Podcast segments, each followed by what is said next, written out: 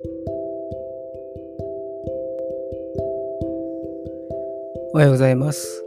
お元気でしょうか？今日の聖書の時間となりました。今日の聖書の箇所は、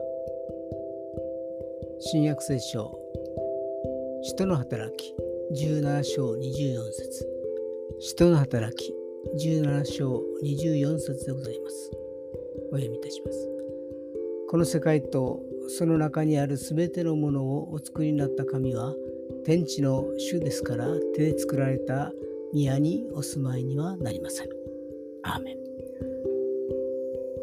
私は神様を信じる。何となれば私自身がここに存在しているからである。神様が創造主であり、私は神様から作られたものである。神様は天を作り、地を作り、すべてを支配しておられる。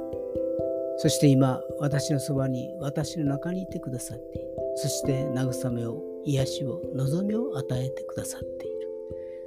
今日も創造主なる神様に思いを巡らすことができますように。それでは今日という一日が皆さんにとって良き一日でありますように。よしでした。